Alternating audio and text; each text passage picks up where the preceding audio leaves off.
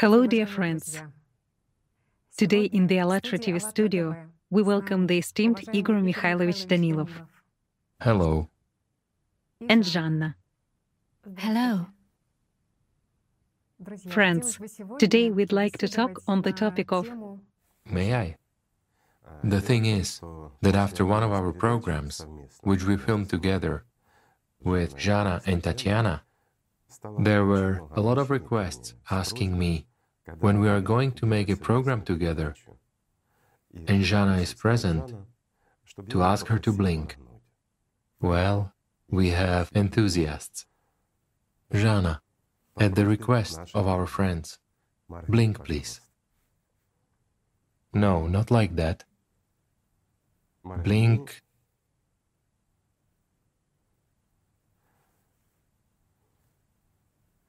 Thank you.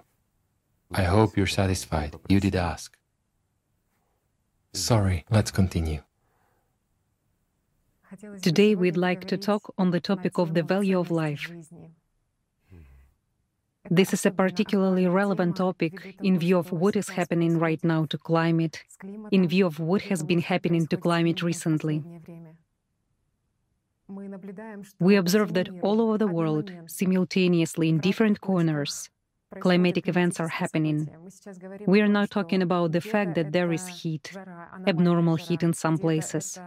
In some places, I'm in Europe right now, and Paris, Germany, Spain.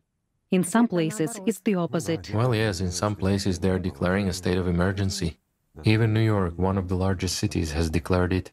Absolutely right. 650 locations and settlements on this planet, at least as of today, are declaring a state of emergency due to climatic conditions. Due to climatic. Moreover, what we see is that City Hall of Paris, in regards to this, is saying that they are establishing a climate academy in order to inform people about the events that are happening, about the climatic situation for confirmation. And here it is interesting.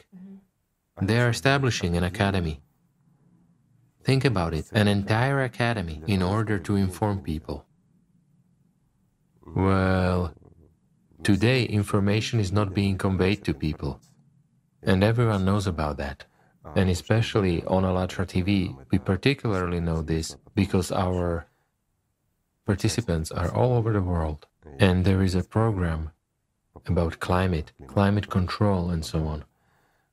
And a lot of information which is silenced in the press comes from eyewitnesses who live there. We perfectly understand, and I think in the previous program we exactly raised the fact that mass media hush things up so as not to spread panic. Well, a consumer based order it is, and many people are now asking the question what to do. Guys, and what to do? There is a very simple way out. Let's all together, let's all together, at least on the platform of ALLATRA TV, actually make a civilian television, a television common to all humankind, where in that very program on climate, we will be able to talk about this to each other openly and honestly. After all, if a person has been informed, he has already been forearmed. Isn't that so? You said that correctly right now. Yes, I'd like to point out that it seems like Earthlings simply don't understand what can happen in the near future. Of course, they don't understand. These disasters, their scale, are not taken into account. Not taken into account. For example, what happened in California in two days, literally three powerful earthquakes. But the most important thing is, it's very unfortunate that 350 million people simply might suffer. It's just people who can become spiritually free, people who can become angels. They might suffer from cataclysms only because there is no unity. Life is not valued. And what is happening is not taken seriously. Meaning, then what? What a sad outcome there might be that instead of 350 million angels, there might be 350 million sub personalities. You see, Jana. well, Earthlings, as you say, are too immersed in selfishness.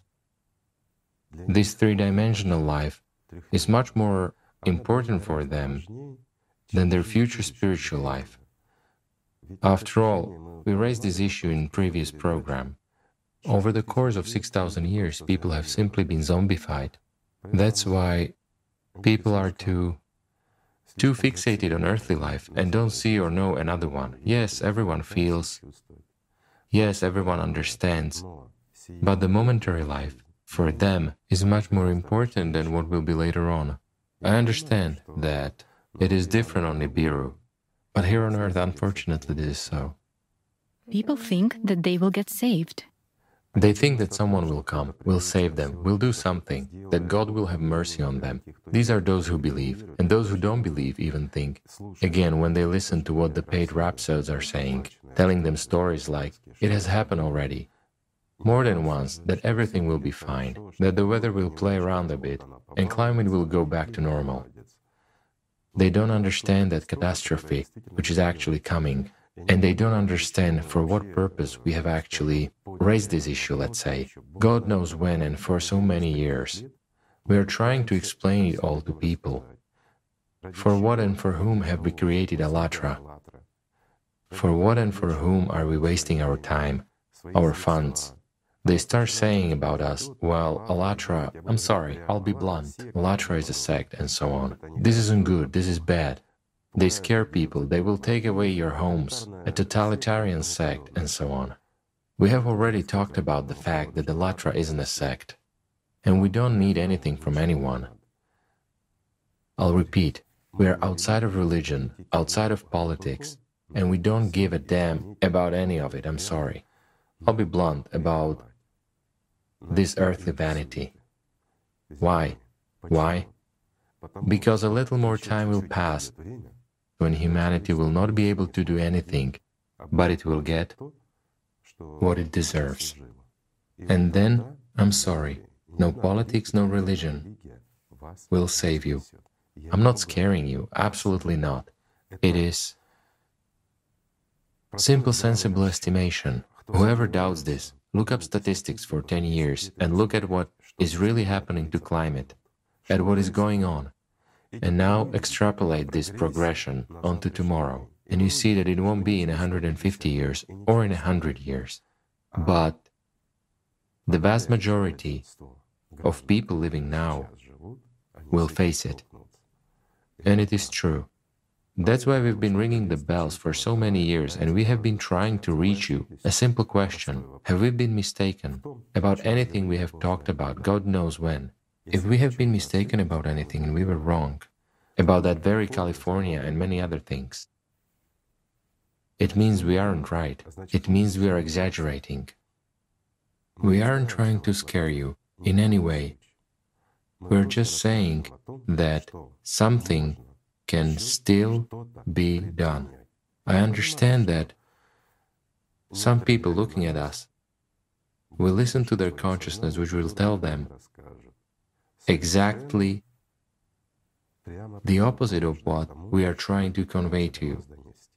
That we have a vested interest, explain to yourself what vested interest can we have in you? Simply, we don't need an electorate, we don't need your money. We spend our money to deliver this information to you.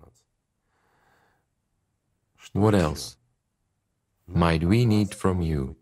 Just answer this question and then think about whether we are a sect or not, whether we want to entrap you, to draw you into some kind of movement or something else. The people in the movement are the ones who feel life, who want to live.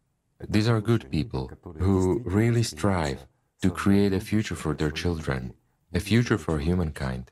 They do everything in their power to the extent of their abilities and capacities. And this is true. What do we need from you? Just one thing that you become human and live, if you want to live. And that's all. To give you a chance, a chance to live. And you shouldn't rely on anyone, believe me.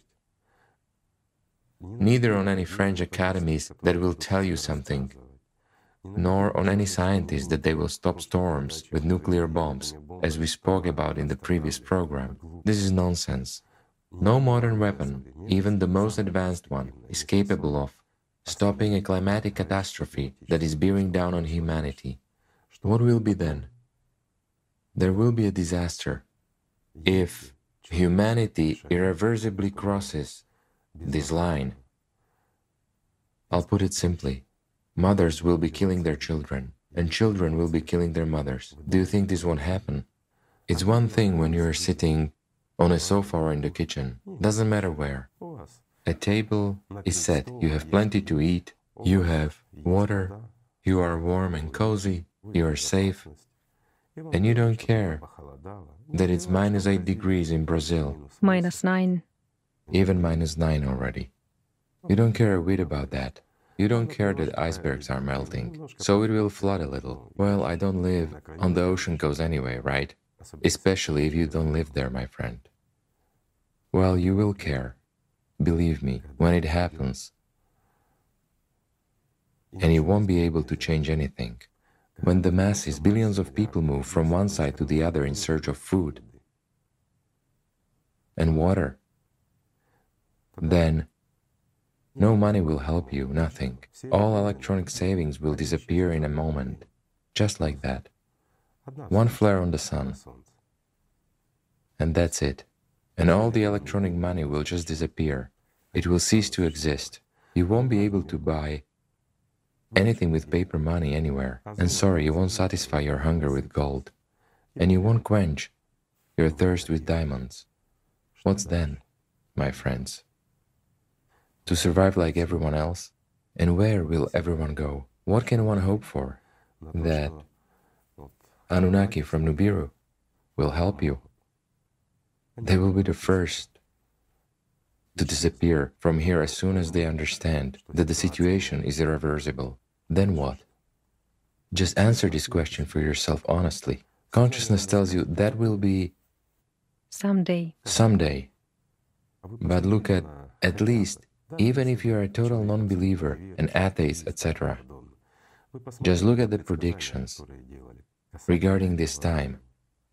After all, people were talking about what is happening now, God knows when, and they talked about how it would happen. Yes, there are some shifts in time. It's hard for people to orient themselves in time, but they are talking about approximately the same time is the time we live in. These are people who lived, pardon me, hundreds of years ago, and sometimes thousands. And we are facing this now, and we are living in this now, and it's up to us here to either stop it or suffer the consequences. Let's put it that way. Some politicians have even started talking now that we are on a verge of climatic challenges. Guys, these are not challenges, it's a sentence. It's just that currently, thanks to certain efforts, it is at some kind of cassation, so to speak. However, the sentence has already been passed. True, the verdict hasn't been fully confirmed yet. But what we observe and see in the human community. Again, deception, lies, dirt, and the like. Banal disrespect, dictatorship of your consciousness in your heads only. It isn't yours, guys. Again, sectarianism. We talk about consciousness all the time. We try to instill something in people to explain, guys, we don't try to instill anything in anyone. Believe me, if we wanted to, we would have done this. But we are not interested in either a sect or religion. We're not interested in anything. The only thing we are interested in, I'll repeat, is a chance, a chance for you, for your descendants, a chance for humanity. But we can implement this chance to survive and to do something only by joining our hands all together.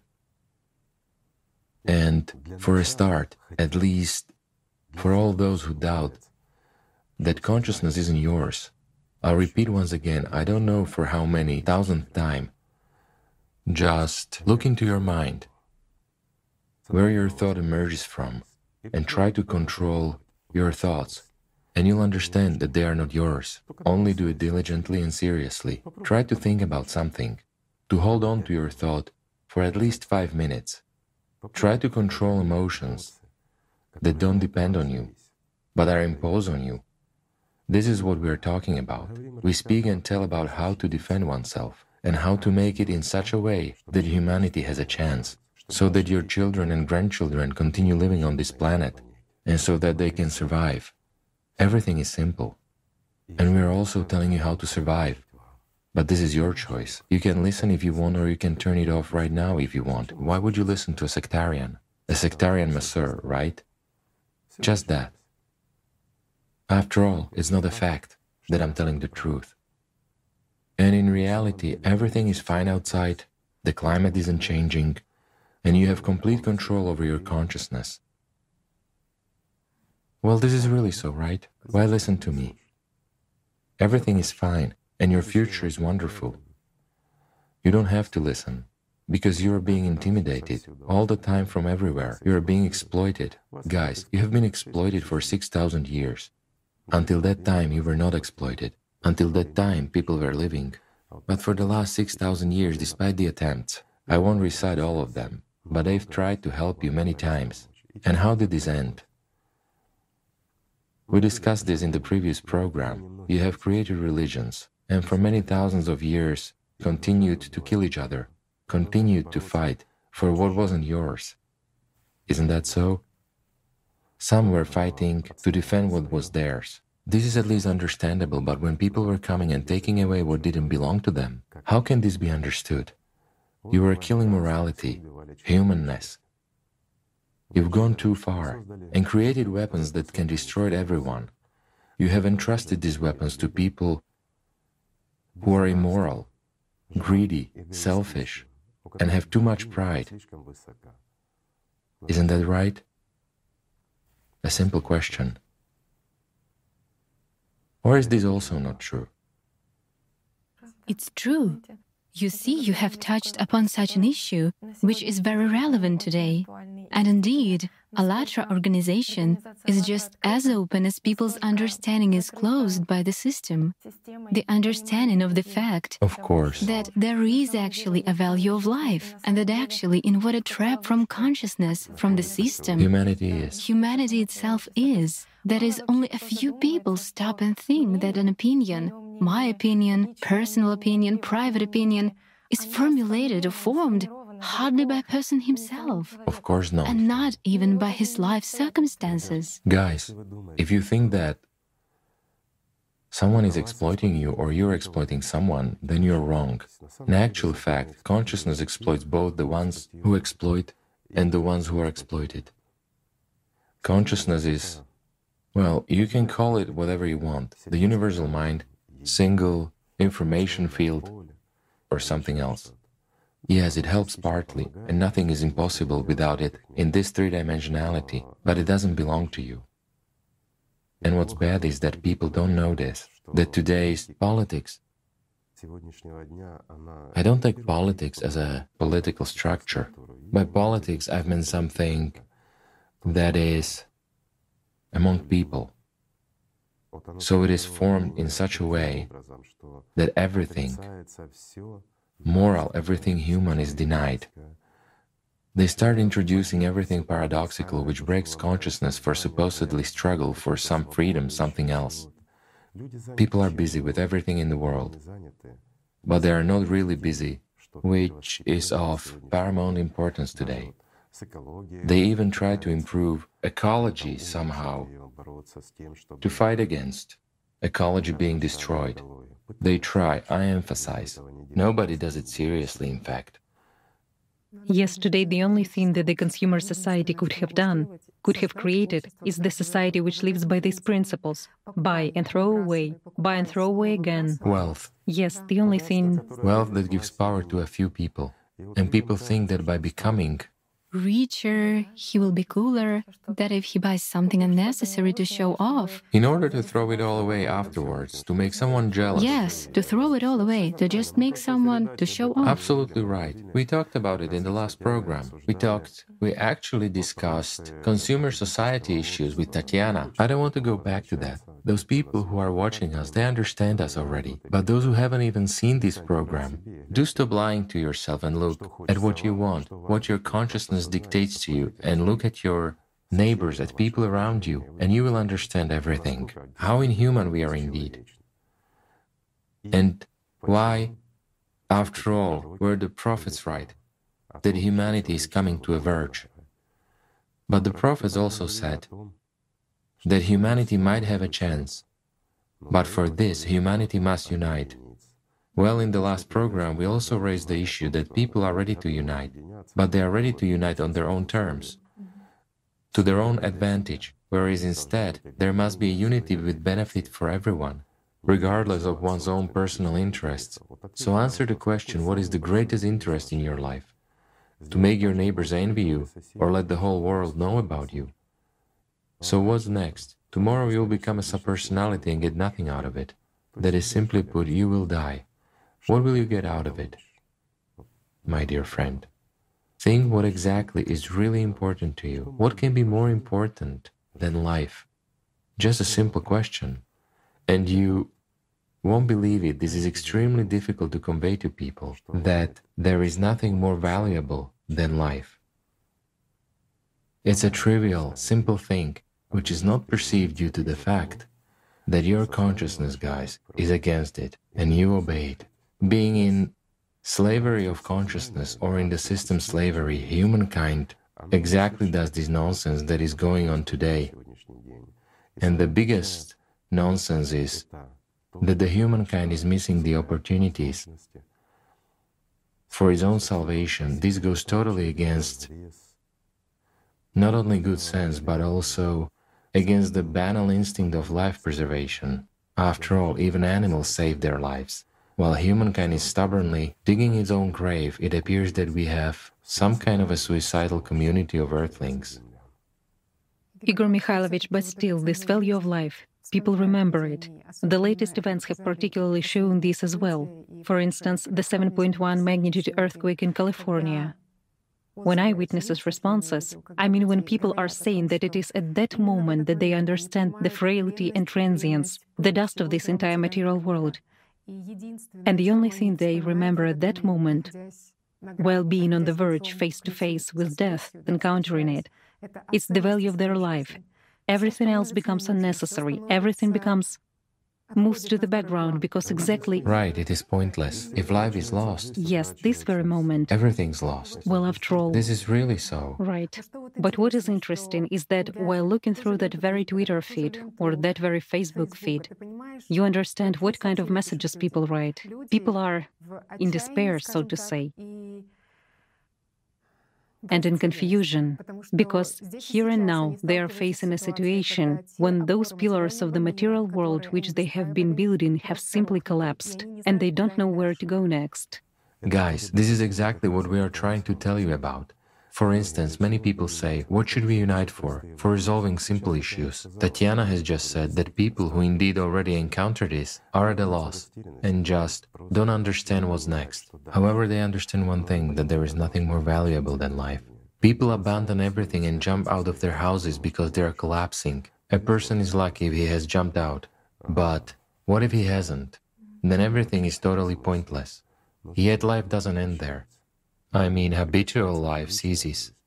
But exactly that which is not talked about continues. And unfortunately, it continues not in the best conditions on that side. Subpersonality, or hell as they say in religion, is much worse than here. We are not scaring anyone. We are informing. And then again, in this case, how does consciousness work? So a person jumped out, he got frightened. He realizes that life is much more valuable.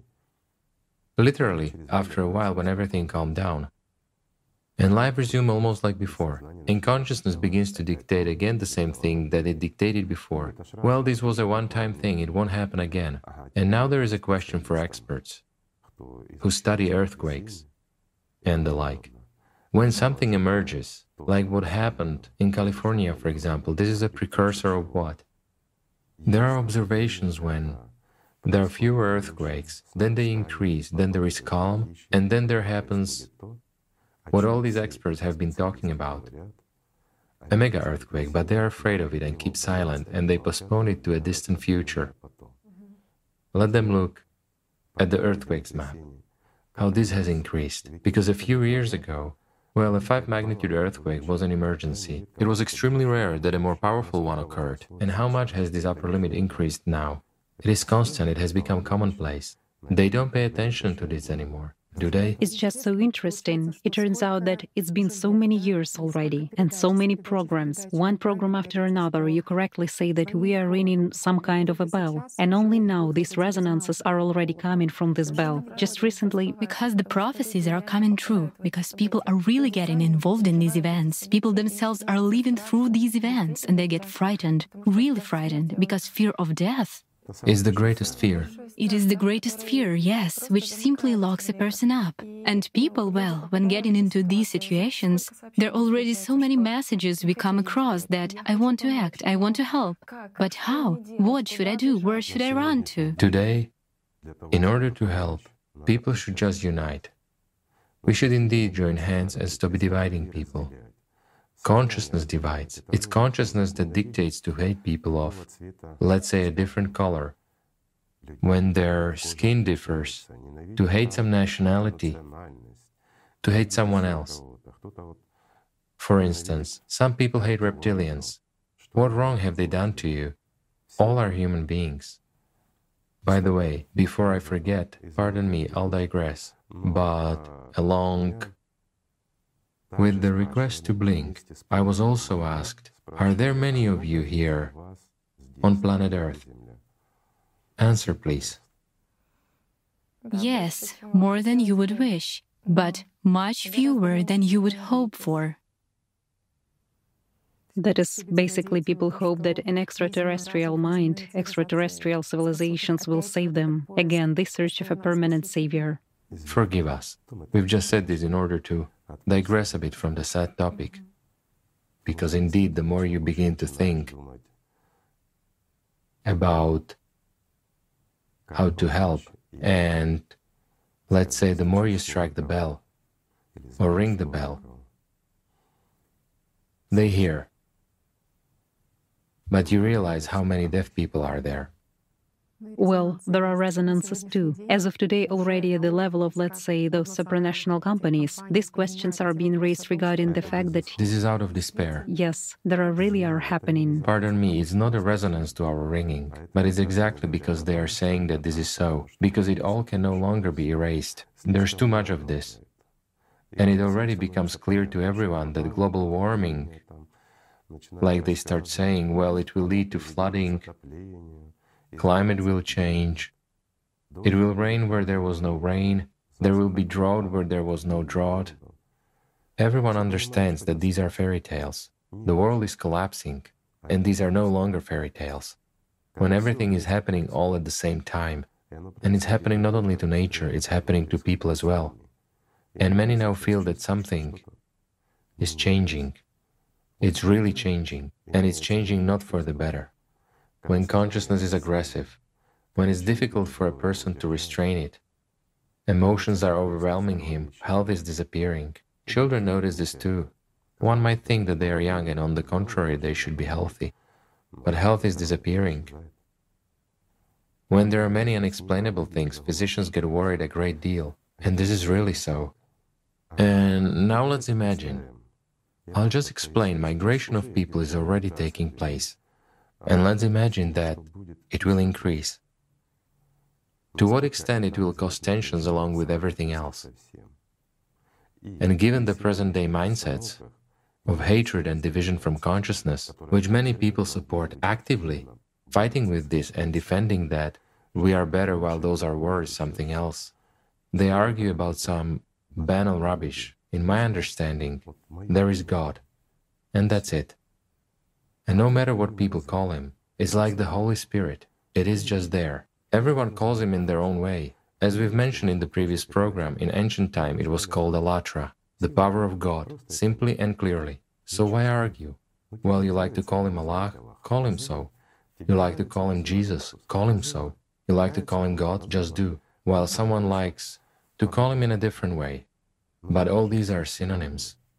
Until we stop fighting over synonyms until we stop dividing one another and until we sit down and start, pardon me, looking for what unites us, and the only thing that unites us is an aspiration for life.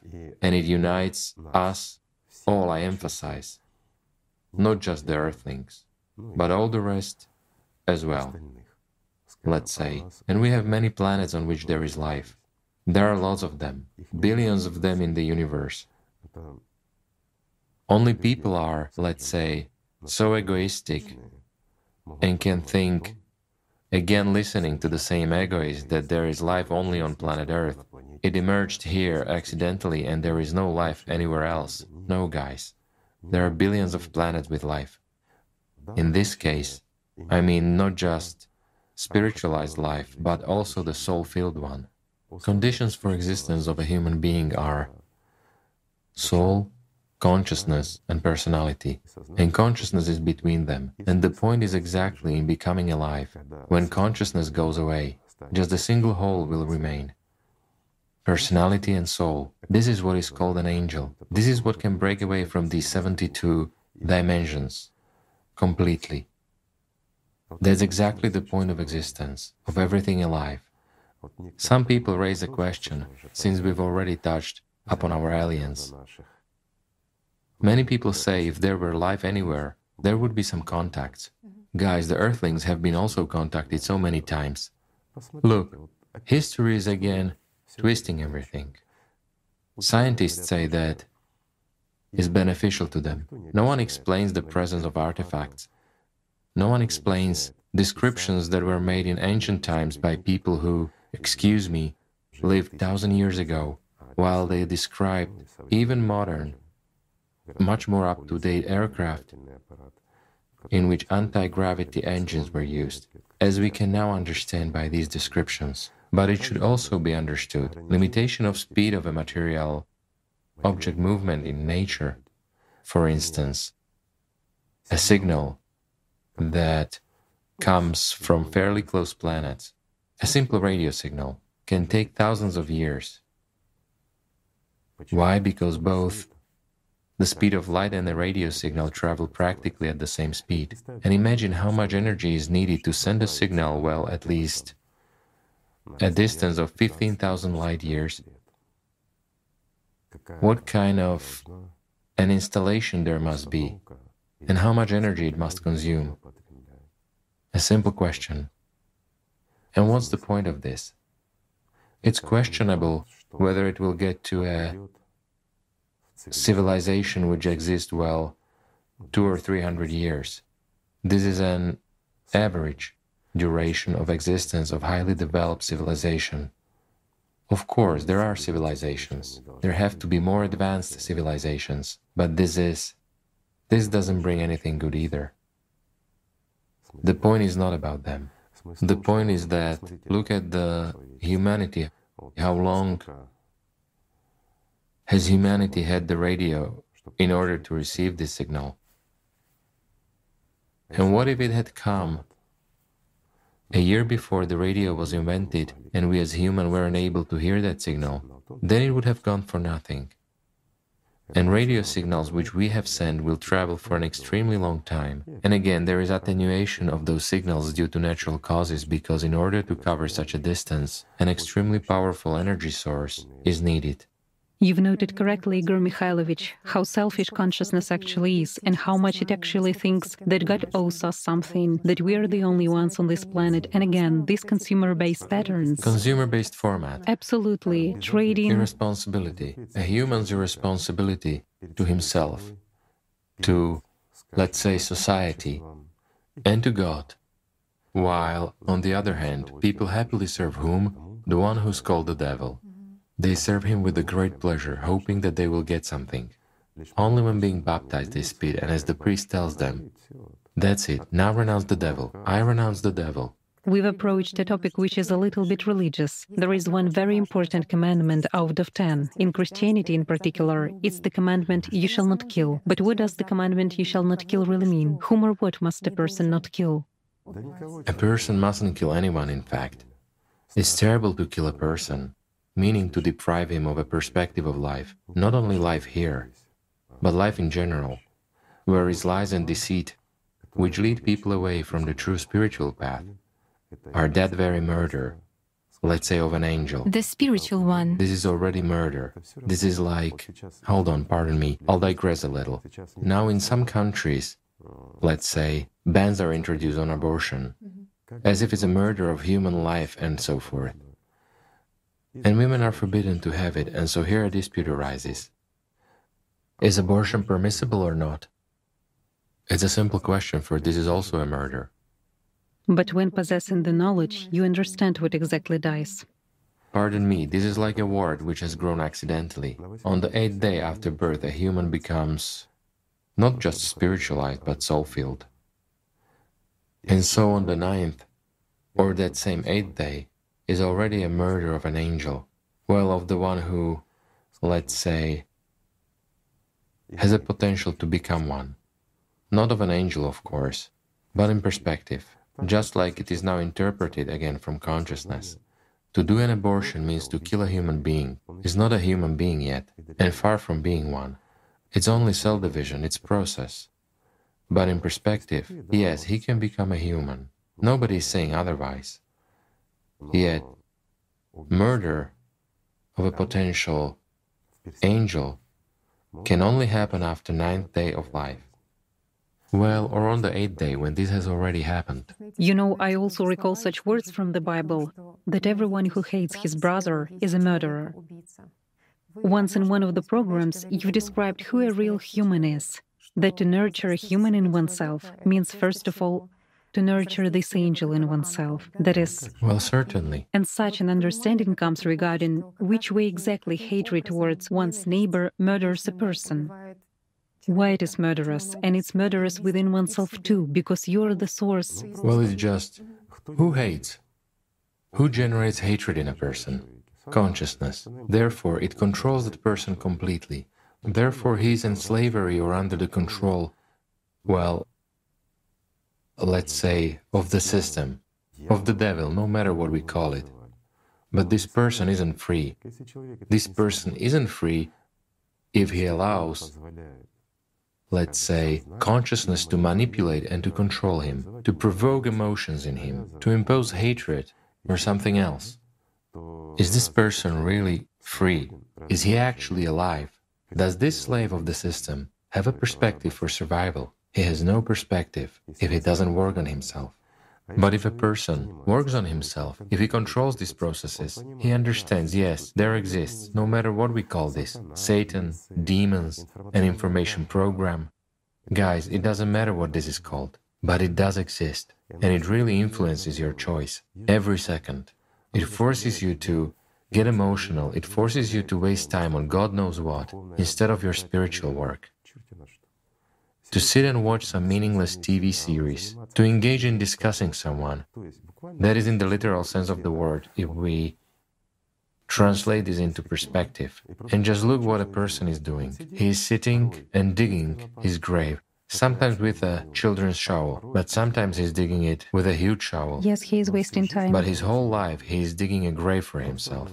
He is just wasting time. And here's a simple question Will a person's hatred towards anyone let him become alive? Become an angel? He's killing himself in the first place. Of course. And he's sending spam to a neighbor. After all, by hating someone and getting emotional to the beast dictation, you yourself become a beast. The meaning of these words unfolds so differently. Of course. When there is knowledge, right? Well, there is knowledge, but there is no practice. And so, even knowing this, Many people continue listening to their consciousness, which makes them lazy, which tells them that you'll do it later. Or it tells them, but you already know everything. And it immediately tells you, look at what a scumbag that one is, or something else, right? Or you are failing at everything, and begins to judge and discuss a person who consciousness oppresses. But when a person continues buying negative thoughts, as we discussed in the last program, and implementing doubts, meaning he continues digging his grave with sorrow and grief. They have ceased to live by true feelings, but everything has been replaced with emotions. Of course. Because of what they don't need at all. You're saying it absolutely right. People have ceased to live. Yes, there is just some individualization going on, totally imposed. Sort of isolation is going on. Every person is on his own. Divided. Division, right. The system is dividing all this in consciousness. Yes, but at the same time, in addition to the fact that he's on his own, consciousness also forces a person to act in such a way that makes other people jealous. Right. People want to stand out, stand out in the crowd, to exalt themselves. However, isn't this a beastly, peg like feeling? Alpha males, alpha females, and the like? When a monkey is trying to become a leader in a pack of monkeys. Yet people are not monkeys. People are free. And exactly when people are developing spiritually, they understand that they become equal among everyone. It's one big family where everyone is equal and everything is wonderful. Then there's peace, then there's love, then there's joy, then there's happiness, then there's life. While what is happening among humanity now is continuous fight. It's for survival. Like animals. Yet why like? If a person is soulless, if the soul doesn't predominate, pardon me, over a person's life, then he's a beast indeed. Yet is it worth spending an effort in order to exist like beasts? And there is another question. Excuse me, I'll get back to this. Is it really worth spending time and effort on beasts?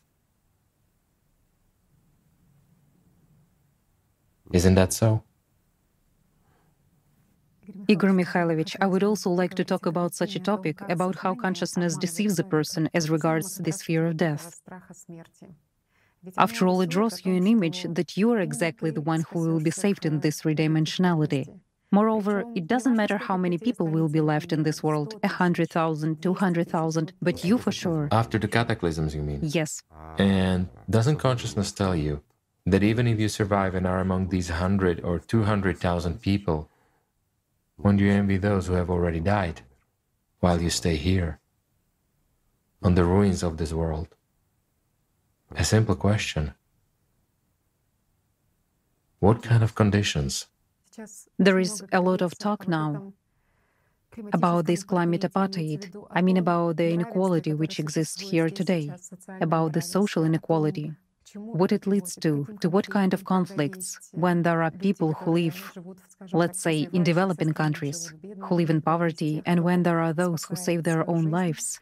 They save their property in the first place. Right, yes, absolutely right, Jana. Precisely the property. There are a lot of such examples.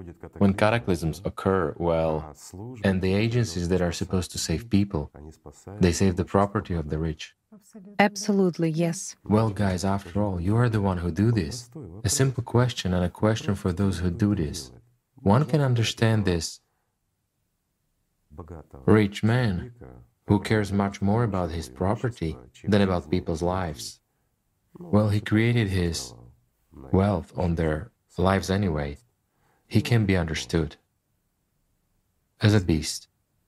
But it's hard to understand the behavior of those people who run to save his property and don't help people at that. Absolutely, yes.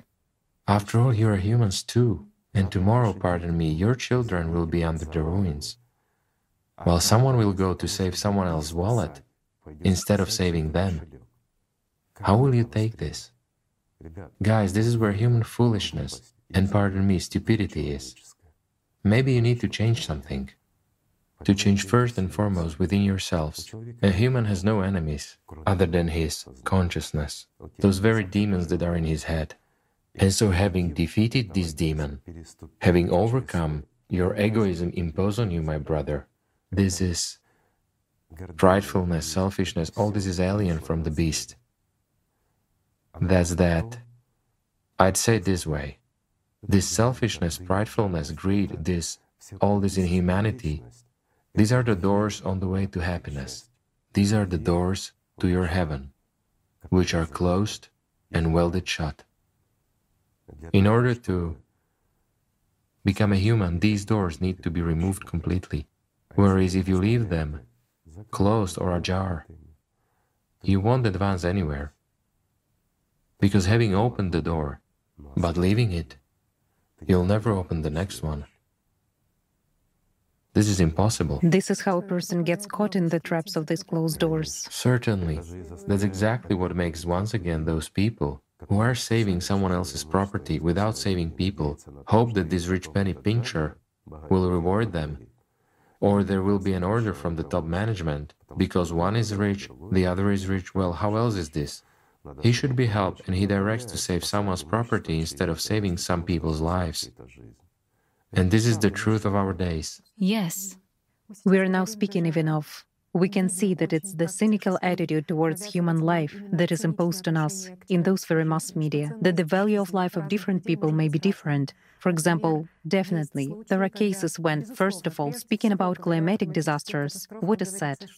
They talk about destruction of property, loss of property, about some economic damage, and only then, somewhere in the end, with a postscript, they talk about the most important things how people actually are, what their life is, and what their destiny is, and that people's lives. And who hasn't noticed that? Isn't it so? Aren't you reading this? And haven't you noticed, my friends, that in the first place, it's the laws which government has sustained, and how much of everything has been destroyed, and among other things, human lives. Insignificant. That's exactly how the system presents this. Well, what can be more valuable than human life? A simple question. But that's what is cultivated. That's how these patterns are imposed on people's consciousness. And it turns out that there are material values which are much more valuable and important than human lives. Take a celebrity, for instance, okay? If it is an ordinary person, nobody will recall him. But if a person has attained some status, the whole world will trumpet about this one death. If it's a person who's envied by millions, this will be chatted about by millions. Beneficial to the system. It's beneficial to the system. Yes. That's the kind of the world we have, guys. Igor Mikhailovich, this is also interesting. Lately, there have been more and more articles on the internet that in one way or another, the budgets of programs aimed at morality are being cut in different countries. That's right, but at the same time, programs that destroy morality in a person, that destroy the common human component in him, are being sponsored and supported more and more, while human abnormality is promoted, and this is imposed. There are no funds for the good. But for the bad? But these funds are found for the bad which is imposed on people's consciousness. Guys, who benefits from this? Are these, pardon me, highly spiritual beings who are doing this?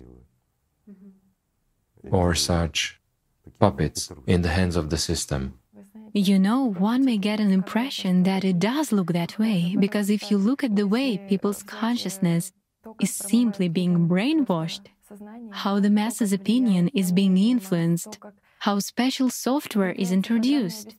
Yeah, special one in order to influence public opinion so that people wouldn't be able to make any decisions for themselves any reasonable human decisions. That is some deliberately false public opinion. Public opinion is being formed, which leads to a dead end. Well, yes. Which is exactly the issues which are inhuman are being raised so that people consume more, so that people allocate more time and attention. Because a consumer society simply doesn't value a person who loses the ability to consume. He must work, he must earn money. He is of no interest. Of no interest. He's unprofitable. Leaves the matrix, he stops funding. You know what's good, and we've also noted this that unfortunately, unfortunately for them, their systems stop working. All this manipulation with public opinion start failing. There is at least something good. And people begin to feel and understand more because the agony of the system itself is starting, and this weakens it. And here, of course, the help of truly spiritual people would be desirable. Just imagine we have so many believers in various religions. We have so many religions. And if all of these really served God, pardon me, guys, I'm speaking the truth, instead of serving their interests and themselves. And if all believers treated God not as a genie who must and is obliged to fulfill their desires for them, but if these believers were really striving for home, imagine how oppressed the entire system would be now, and how meek the devil would be, and how wonderful the world would be. And indeed, it would be possible to rebuild Eden. Right. And to bring paradise back to earth. Right. And how can people bring paradise back to earth? They should begin with themselves, but do it together. They should overcome their pride and hold out their hands to their neighbor.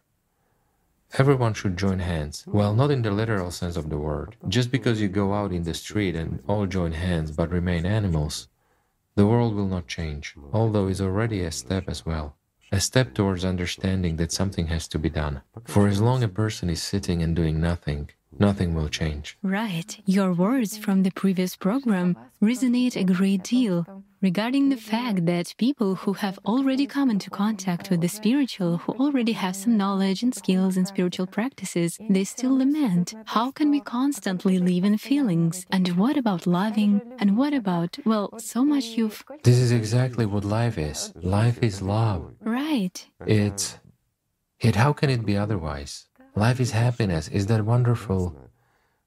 It is that fire which is called life. Yes, sure. Because it consists of, it is woven of love, it is woven of happiness. And how can it be otherwise? Well, what do these people call life? Pardon me, these oppressed states, depression. Which ensue after surges, right? And why do they ensue after surges? Why not stay in this state? Just because, again, at the beginning of their spiritual path, regardless of their religion, people come, they've listened to a sermon, for example, by a good preacher, a person who is really striving for God. They've got inspired, they feel it all, they leave inspired. A day, two or three days pass, and it's all gone. Why? Same with our friends who are engaged in spiritual development, right?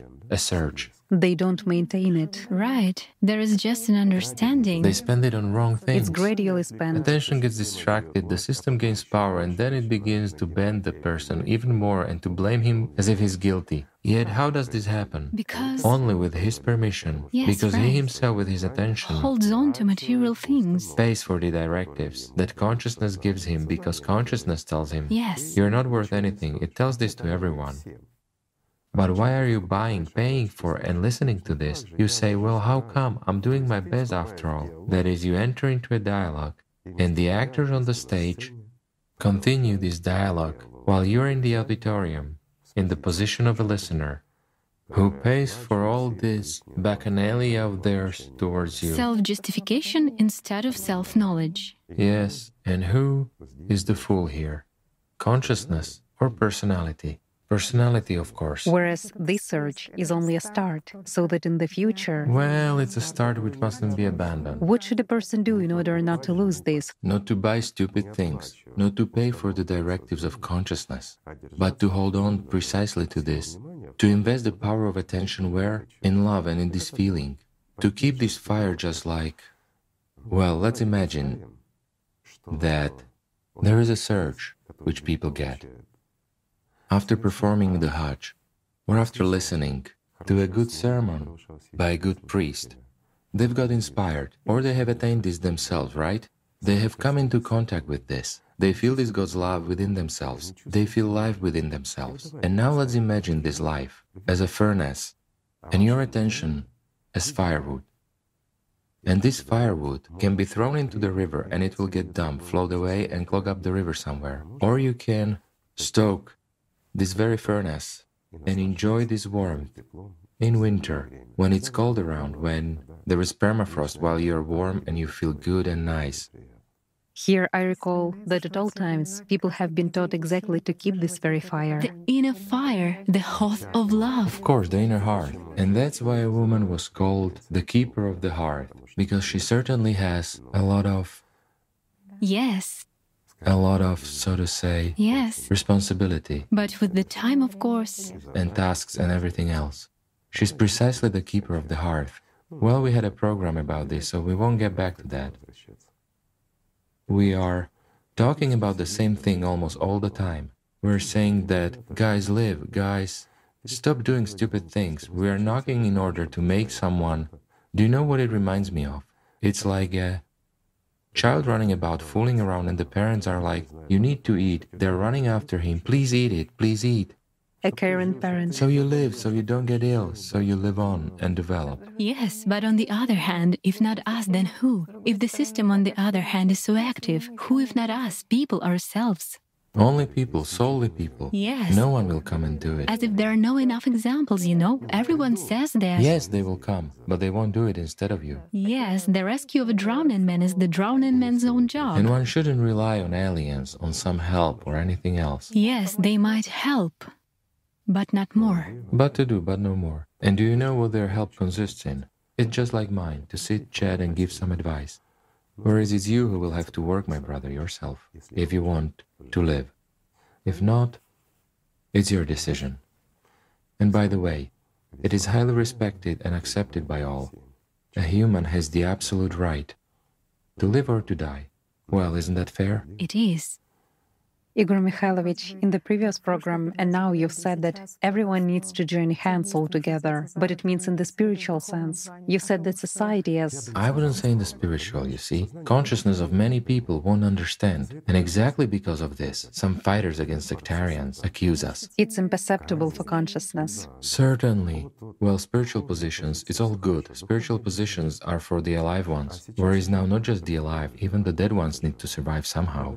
I would say on human, highly moral qualities. This is an alternative. We have to unite exactly on this, on the basis of stopping to exploit each other shamelessly. Well, some will say, how is this possible not to exploit? What if someone works for me? Well, you should pay them decently, and everything will be fair. Isn't that right? Meaning, people should really stop lying and stop serving at least, well, okay, not everyone, can stop serving Satan. I understand that. There are plenty of atheists, suicides, and the like. Well, I mean suicides in the spiritual sense. Those who have lost their purpose. Yes, but they do want to be worthy of something. They are also humans and they can also contribute to the salvation of this world. Isn't that so? It is so. And what is needed for this? There should be a unification. At least on the idea of becoming more human, becoming better, to stop killing each other, stop quarreling with one another, and restore precisely those values against which they are now fighting little by little, right? That is morality and everything human which distinguishes a human from a beast, at least based on these foundations. This is already a victory. In fact, this has been implanted into our consciousness, let's say, since early childhood, since school. This Maslow's hierarchy of needs, known to everyone, that where the foundation is the basic needs, material needs, material values, which supposedly guarantee us this safety, right? And only afterwards you can proceed with higher tasks, higher goals, spiritual and moral ones. But isn't it? And what is the point of these material values without high moral and spiritual values? Then what makes you better than a monkey? Can material values guarantee safety to a person? And how do material values guarantee this safety? Well, guys, here's a simple example. Gather all your material values and try to put them up against at least that which in the near, very near future will happen on this planet. Try to resist. Yes, it is local on the scale. Of the whole humankind, it is insignificant, but it's extremely significant for that country. Well, gather them, try. And we will see. There is a question. We mentioned in the last program that not far from here we already have a tornado wandering around Ukraine, in particular around Zhytomyr. Tell me how many dollars should this tornado be paid so that it doesn't come to your house? Let it destroy the neighbor's house, but bypass your house. How much will it cost you? You know, this absurdity of consciousness, which in the heads. In the absurdity of the question, right? No, the question isn't absurd. Consciousness is absurd. How much it believes that material values can somehow save it. How? That some person can save. But I'll put it this way we're talking about for many years already. People are not being told about this, but still, they're building bunkers for themselves, mm-hmm. where, according to their estimation, what they are, the rulers of the world, right? According to their estimations, this Judgment Day won't get them. Mm-hmm. Well, how is it that it won't get them? It will. All these bunkers are useless. But they've been doing this for so many years already, yet not telling people anything. Well, because their personalities also feel that they need to do something, to somehow save themselves. But consciousness doesn't understand what exactly to do, except to build some kind of facilities for survival. And why tell people about this, if we cannot help them anyway? And it is senseless to set hopes up upon these ones. Anyway, they won't take all of humanity to their little planet, right? It's surprising. And also, they're extremely selective. It's surprising to hear that recently various heads of countries have been saying that they are controlling the climate situation, that it is under control. We have got defenders of the world who hand out awards to each other at the highest level. What for? Because they are the defenders of the world? Against what? Against the Judgment Day? But human consciousness. Or do they provide a guarantee, yes? Meaning he is, let's say, the president of some country and he guarantees that everything will be fine? That the situation is under control, he is the guarantor of the safety. Under control. But I don't understand what is meant by this control. I understand when it's under control. This is when he controls climate, right? Well, then it's clear. Yet, in my opinion, such statements are a trivial manipulation so that people would trust in their guarantor and think that he will protect them. But under whose control is this whole situation indeed? How? How can a person, the same as you are, protect you from anything? A simple question. By what means? And tomorrow you will end up equal without anything. Well, I'll tell you this that for these guarantors it will be worse, because people will be embittered. After all, you guaranteed it, but you haven't done it. The system is looking for a guilty party. They will be held accountable. Well, of course, it's always looking for a guilty party. Everyone is guilty, except the person himself who did nothing, who, even while listening to us, is sitting on the couch and thinking, Go on, tell your stories. Consciousness tells him so. And the alive ones differ from the dead in the fact that the alive stop the raving of this, of this consciousness. They get up and act, while the dead continue to listen and philosophize. It's interesting to see how the system speaks directly through mass media. And it offers people two scenarios. After all, what is going on? Some climate event takes place, and what the press says is guys, keep calm. It's not the time to panic yet, and it's too early. It's too early, yes. There is no need to panic yet. And this understanding that there are two scenarios of the system which it can offer people. It's there is no need to panic yet, and it's time to start panicking. This reminds me of a joke. I'll tell it in a civilized manner, if I may. Anyway, a cowboy, America, dawn, those old times. The Indians are chasing him. He says, That's it. The inner voice, precisely consciousness, says, No, that's not it yet. It says, Drop everything unnecessary. Spur on your horse and ride. Well, he throws off everything unnecessary, spurs on his horse and rides. They catch up again. He says, Well, now that's it. The inner voice says, No, it's not. It says, Drop your weapon, drop your saddle, spur on your horse and ride like that. Well, he has dropped everything. The horse has felt lighter. He keeps riding. The horse is tired. It falls down. They're catching up with him. He says, Well, that's it now for sure. The inner voice, No, not yet. Run. Well, he runs, but they quickly catch up with him and surround him. He says, Is that it now? The inner voice, Of course not. Walk up and spit in the chief's face. He walks up and spits in the chief's face, and the inner voice says, Well, now that's it. That's what their that's it, that's not it yes. is all about, isn't it? Waiting to be told, and now that's it. That's why we can't rely on it. This is the scenario, right? That's not it yet, and now that's it. On this inner assistant. Well, but what kind of assistant is that? A person doesn't need enemies when he has consciousness let's say, uncontrollable consciousness. Igor Mikhailovich, it would also be nice to talk more about building a creative and constructive society. It's just that such a parallel comes with respect to the fact that if we compare our entire human society to a single organism, to a human body. As one unit, well, yes. Right. It's interesting which cell each of us is. I'm talking about healthy cells, which participate in metabolic processes, right? Which provide. Or parasitic. Or parasitic ones. Well, everything is repeated fractally. That's why we're talking. I mean, a person who is completely under control of his consciousness lives and exists like a beast as a consumer in this consumer society or some kind of dictator well, just a cog in the system. Well, he's indeed that very cancerous tumor. And the one who builds, creates, acts, that one is precisely, let's say, creative cell. Speaking about a cancerous tumor, that is exactly the cancer cells which are this consciousness of an egoist that well, of course, greed. is constantly in the process of consumption, right? Consume, consume, and get divided. While they don't give anything back, they destroy and kill the body. Isn't that what is happening to humanity now?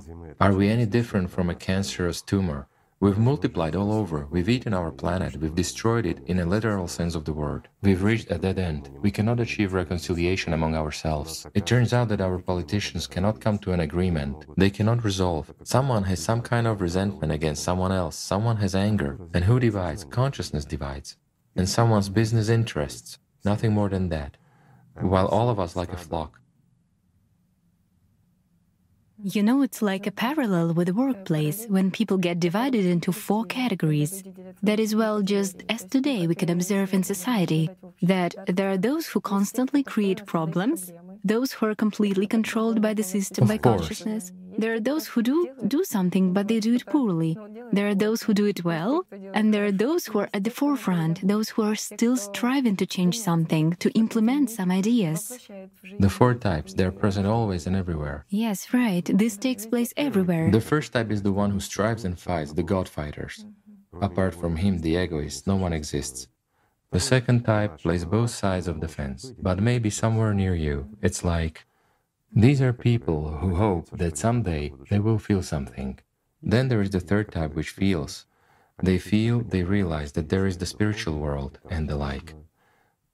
They're industrious, they do things. But show me what to do, right? Right, and there is the fourth type who has rolled up their sleeves and understand how important all this is, and is trying to reach the second and the first types, and does everything instead of them. And thank God that there are still such people if there were none. Then, what's the point of us talking at all and doing anything here, right? We'd rather go to Nibiru with you. At least it's more interesting there. It would also be nice to talk about the formation of this creative and constructive society. After all, it's so important to take these steps already now, because this requires a certain amount of time in order to. I'll put it this way only a miracle can save humankind today. I'm saying this loud and clear. This is quite serious, and only people who will really join forces, become more mature, and look honestly into each other's eyes can create this miracle and make it happen. And then, yes, humanity will have a chance. So far, cassation is taking place. Later on, everything will be pointless. And later on is just around the corner. It's actually close. And friends, once again, this is not a scare tactic. This is a statement of fact. This is the reality and the truth of today. Today there is still an opportunity.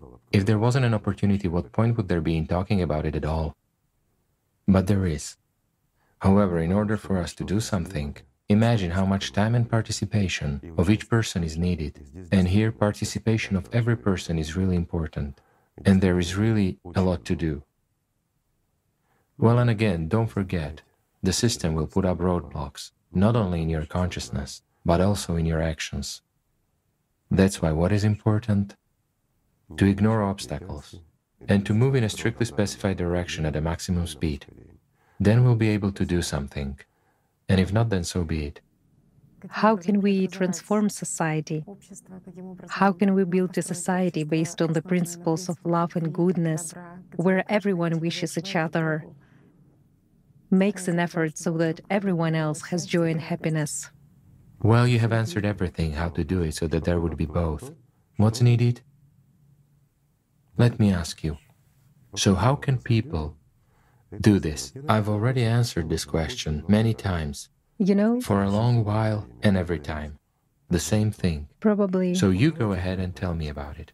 With your permission, I would probably offer our viewers a little experiment now, simply to try and observe in what way your consciousness imagines two possible scenarios.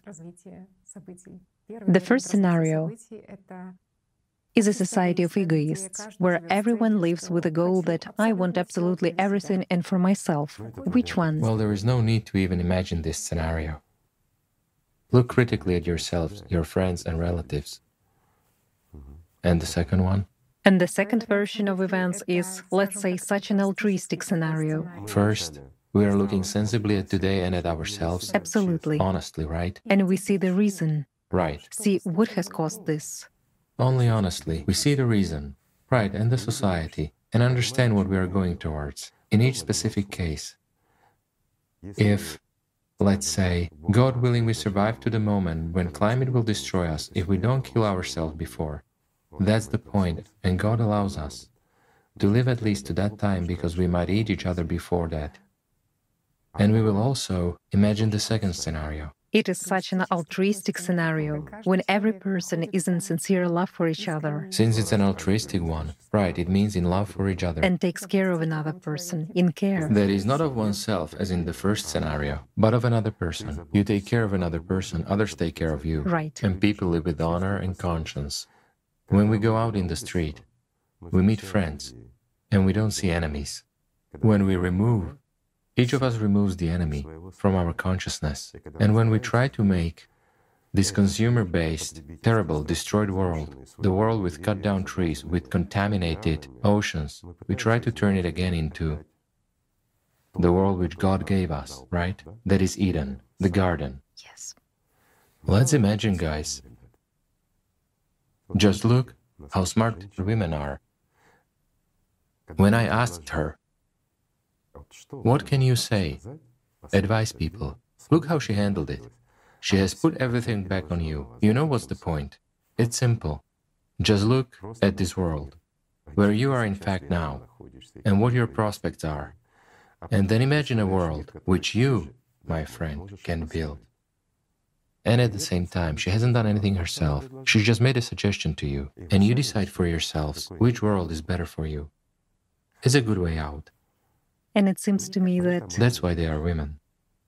And that's why they keep the hearth.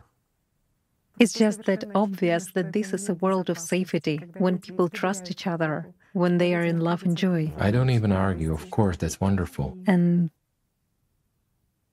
hence, building a safe world, safe humanity, we can say, is based on these principles. Well, certainly. And it is joyful that people have come to this understanding themselves. Yes, because inside every person. That's why, man, when for 6,000 years women were ruling the world, there was order and peace in the world. And there was what she has now asked you to imagine an altruistic world. But when we men started to rule the world 6,000 years ago, for all these 6,000 years, wars, strife, and selfishness have been going on. And no matter how you look at it, this is also true. When patriarchate replaced matriarchy, peace ceased to exist, and free people ceased to exist. Only an illusion of freedom arose. But in fact, there has been total slavery and exploitation, and all the time, destruction of gardens of Eden has been going on, right? And we have what we have today. We are approaching the final point. The only question in this novel, The Life of a Human, is what it will be like in the epilogue. Igor Mikhailovich, Right now, you have also touched upon this topic and the consumer based format which has existed for 6,000 years. In the last program, we talked about massive wars that had claimed thousands of lives, about the fate of millions of people. Millions.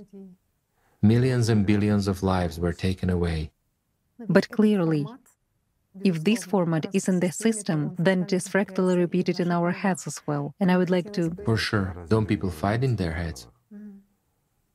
Why? Because they support precisely, like you've suggested, the first scenario. Hateful towards humans and such a selfish one. And this format is being implemented. We've been saying that the system wants to justify this aggression by, let's say, fighting for justice. Yet, what kind of justice? It is selfish justice. And not justice for everyone. Well, isn't that so? Justice should be for everyone.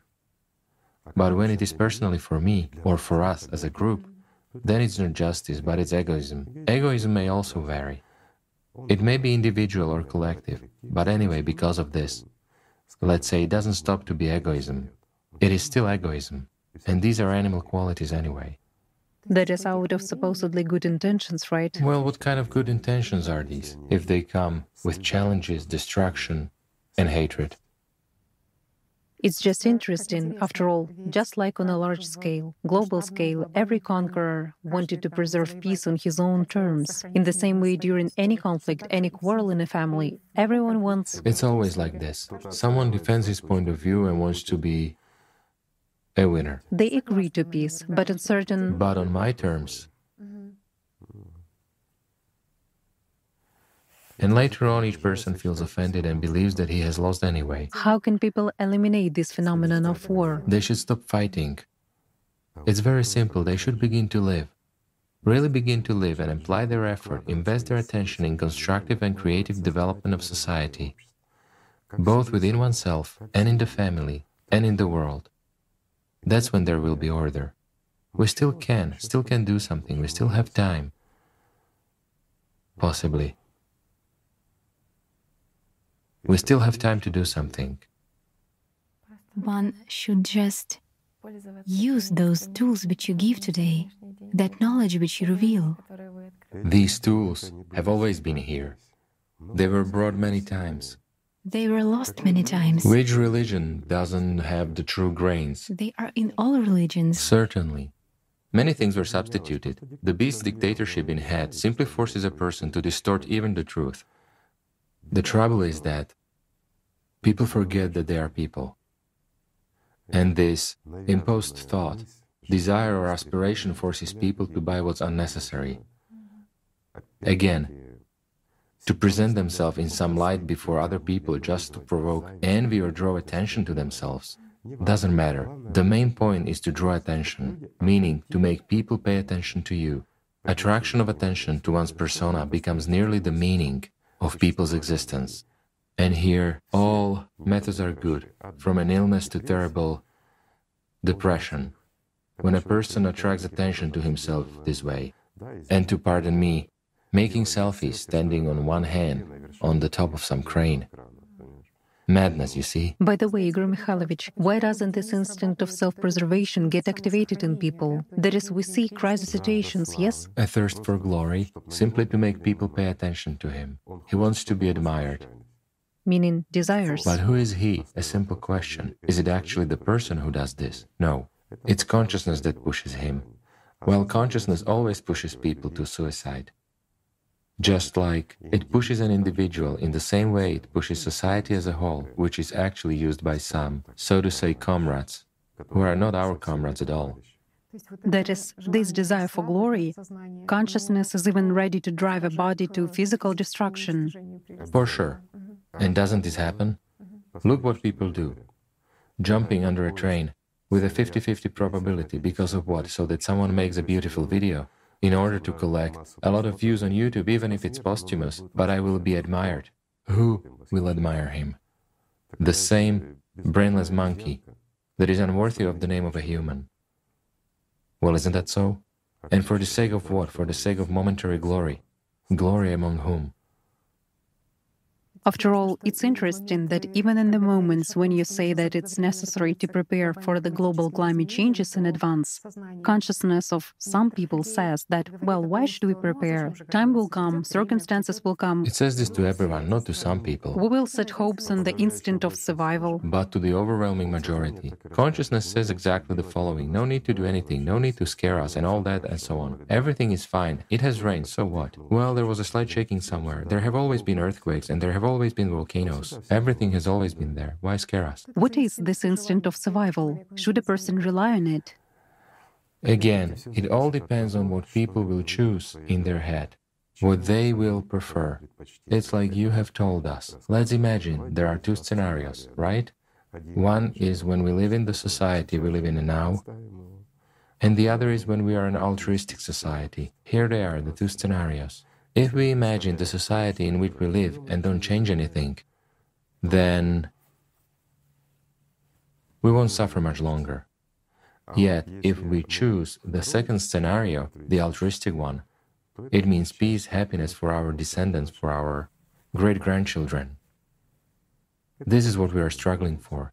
We're making an effort, we don't sleep exactly for the sake of this. And it makes sense. This is what gives us let's say, a stimulus to spend our energy, time, and attention while we quite successfully could have spent them on something else, but we are spending them on this in order to give people what? A chance, to give people an understanding. Isn't that so? This also makes sense.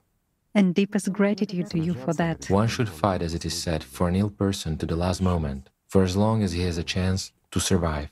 Well, when there is no chance, it's already all the more so if it's his choice. Then, pardon me, medical science is helpless if a patient wants to live. Or, in the opposite case, medical science is helpless as well. Yes, that's why everyone should understand their own unaddressed points. And it's just like doctors make a diagnosis, you know? If a person doesn't know what to do, if he doesn't know what to cure, then it will be difficult for him to cure. To cure the disease, certainly. He will remain ill just as he has been, but if a person understands, if he looks soberly, just like Tanya has suggested. And that's what the doctor says, then. He will definitely recover. Of course. And if at the same time he wants to live, in this case the disease also retreats because it's powerless. There is also such a point regarding how important the study of the system, the study of the work of consciousness is for people who follow the spiritual path. This is a top priority. That is, it's impossible for a person to believe. They say, I believe in God, I believe in this. Sometimes it's consciousness saying that. In order for a person to really believe, well, not to believe, but to know, Knowledge and belief are different things. We've already talked a lot about this. As a matter of fact, in more than one program. But the point is that in order to gain knowledge, one have to work. You need to study your consciousness. You need to study how it works. You need to understand what or who you are at this stage, what you want, and to invest your attention correctly and in the right direction, to value it, and to value time, because every moment that is gone and you have existed in vain cannot be reversed. Nothing has such a value as time and attention, because this is what we lose, and lose forever, and we lose a chance along with time and attention. When our consciousness says, well, play a little, get distracted, why do you need that? Why do you need this?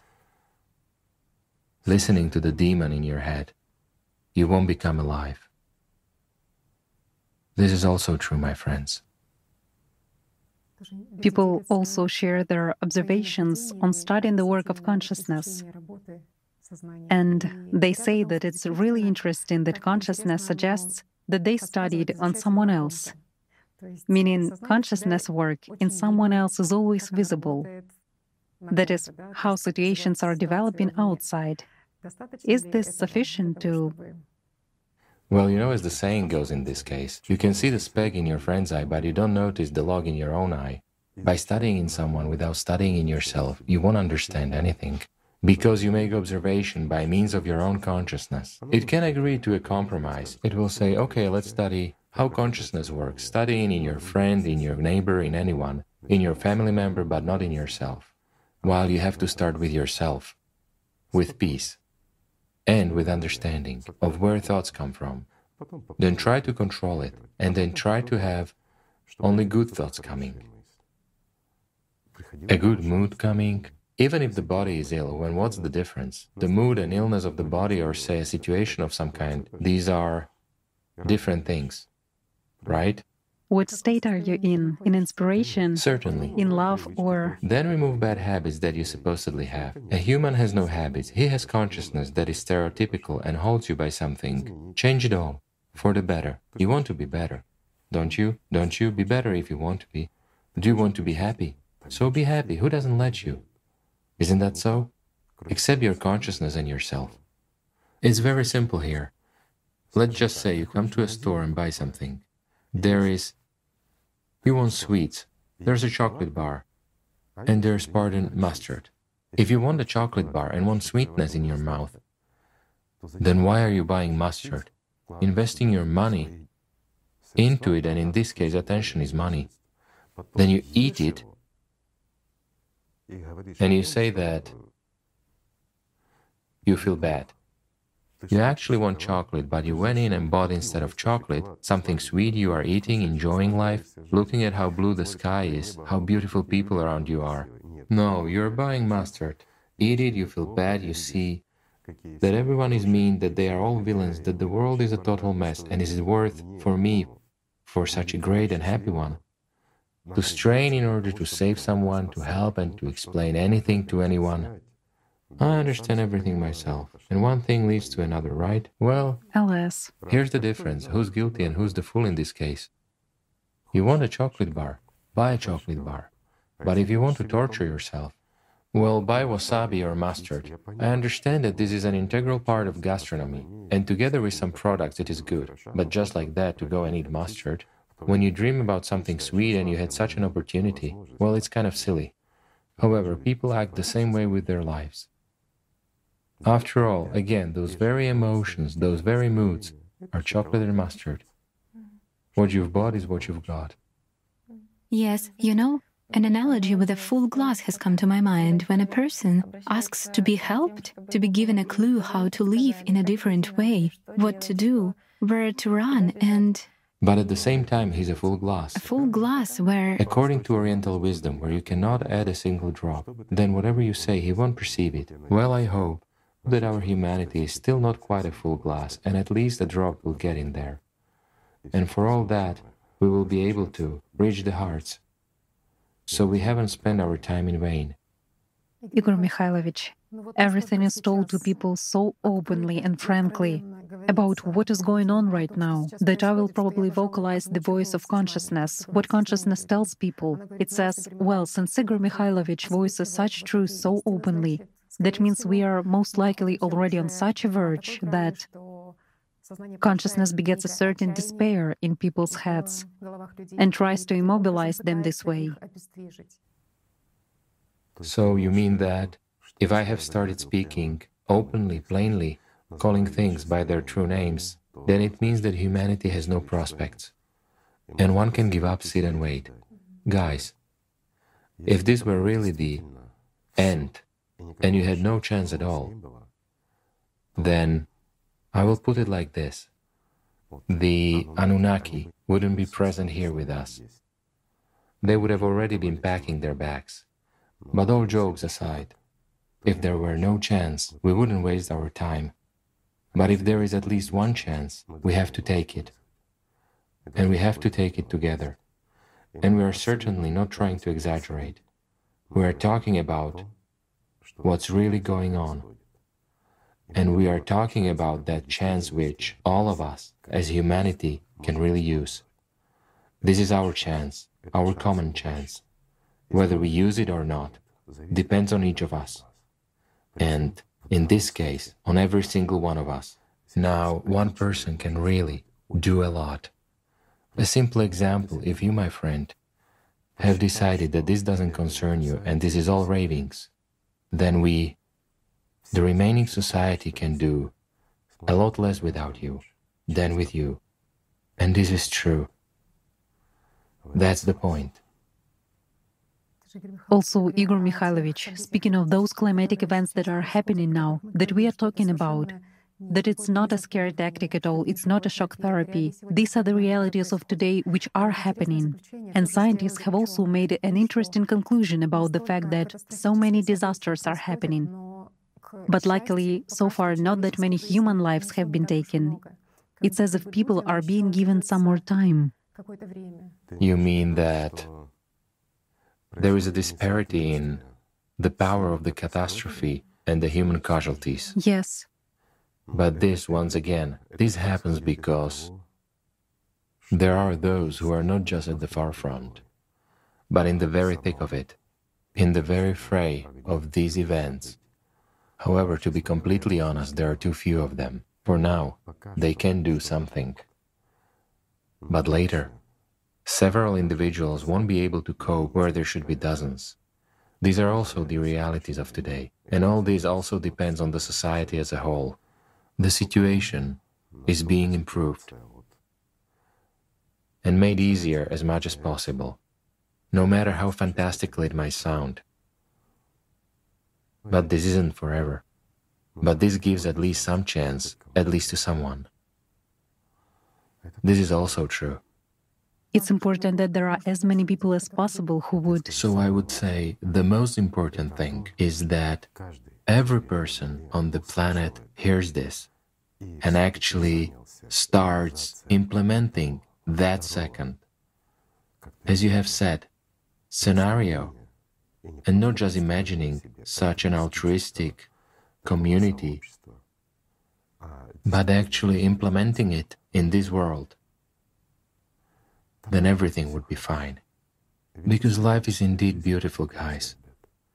And when it's in peace, in joy, in love, in creation, when people's souls are really open towards each other, when it's not from the position of consumer based format of exploiting someone, deception, or something else, not from the position of personal selfishness so as to exalt oneself over someone else, but in equality, in brotherhood, in love and respect.